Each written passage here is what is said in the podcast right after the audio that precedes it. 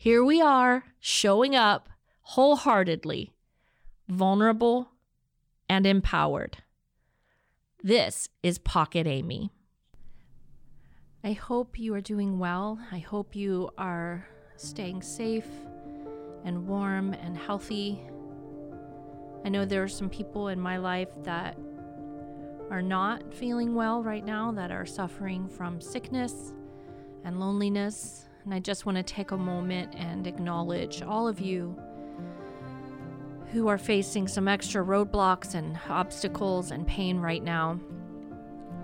We just wrapped up the Christmas season and we're leaning into a new year.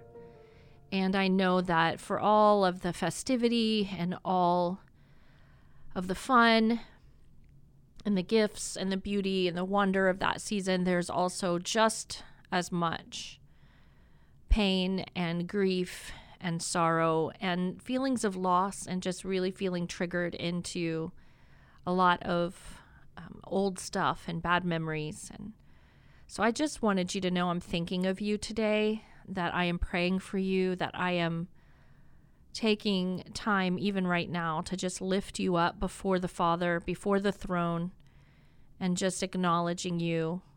And that even though I'm not with you right now, I just wanted you to know that I see you.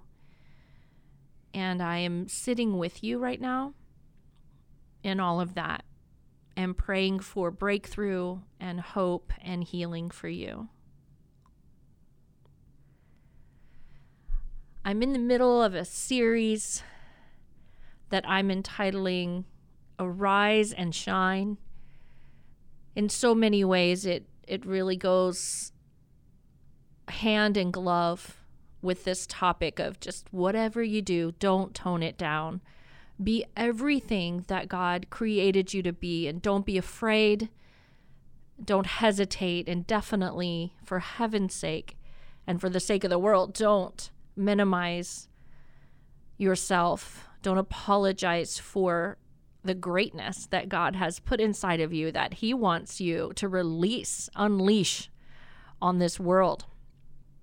You showing up as yourself is a gift to the world. And this Rise and Shine series is just a, variation on that theme. And I started with a personal poem taken from Isaiah 60. And today I would like to mention and reference this beautiful verse in Philippians chapter 2, the very tail end of verse 15, where it talks about the children of God, the sons and daughters of God who have been made in his image, all shining like stars uh, one translation um, talks about shine.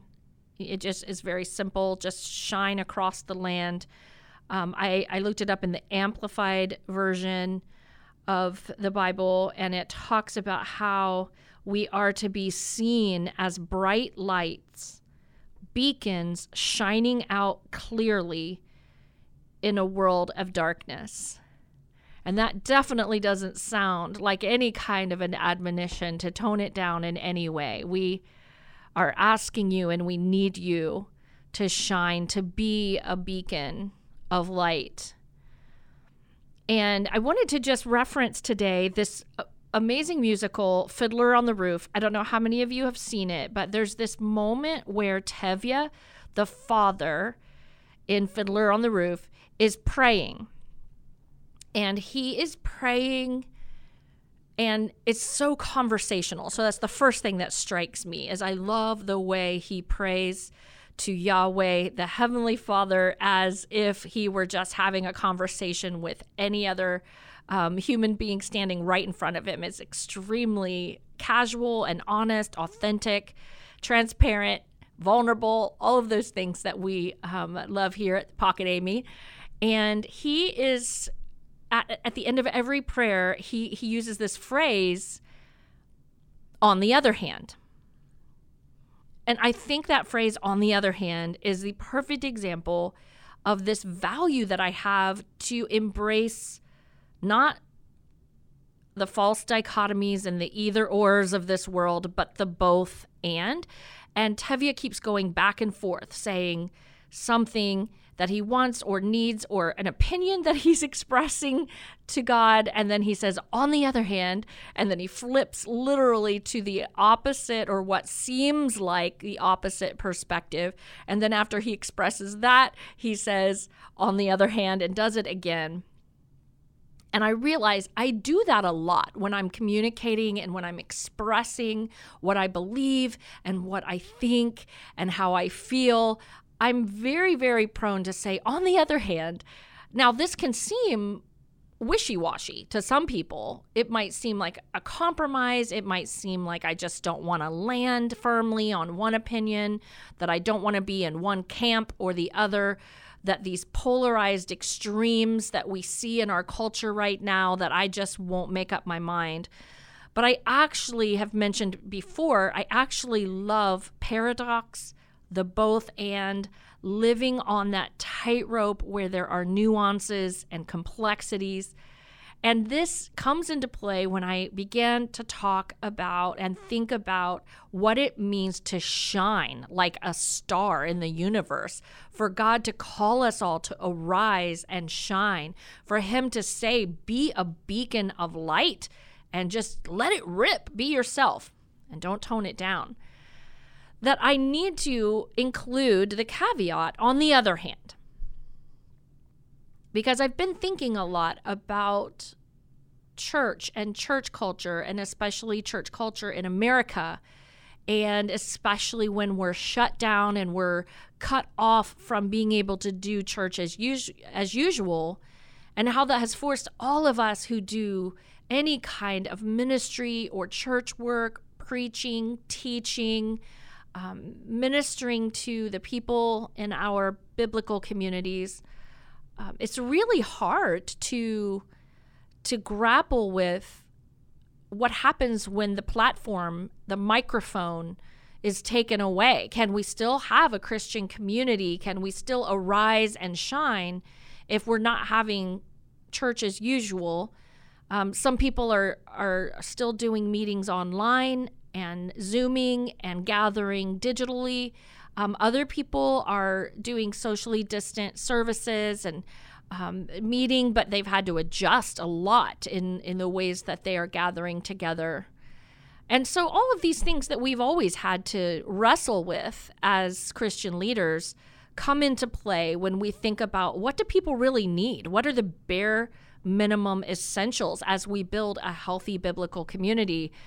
And I'm finding, as someone who's been in the microphone, on the platform, singing, teaching, leading people in worship, preaching, um, that it that it's really been a time of rest for me um, in a way that I didn't expect.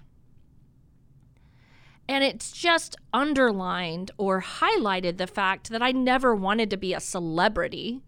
I never wanted to be a Christian celebrity anyway. I, I, I never wanted to be the person on the jumbotron that everybody's clamoring to come and see me. And thank god that never came never even came close to happening.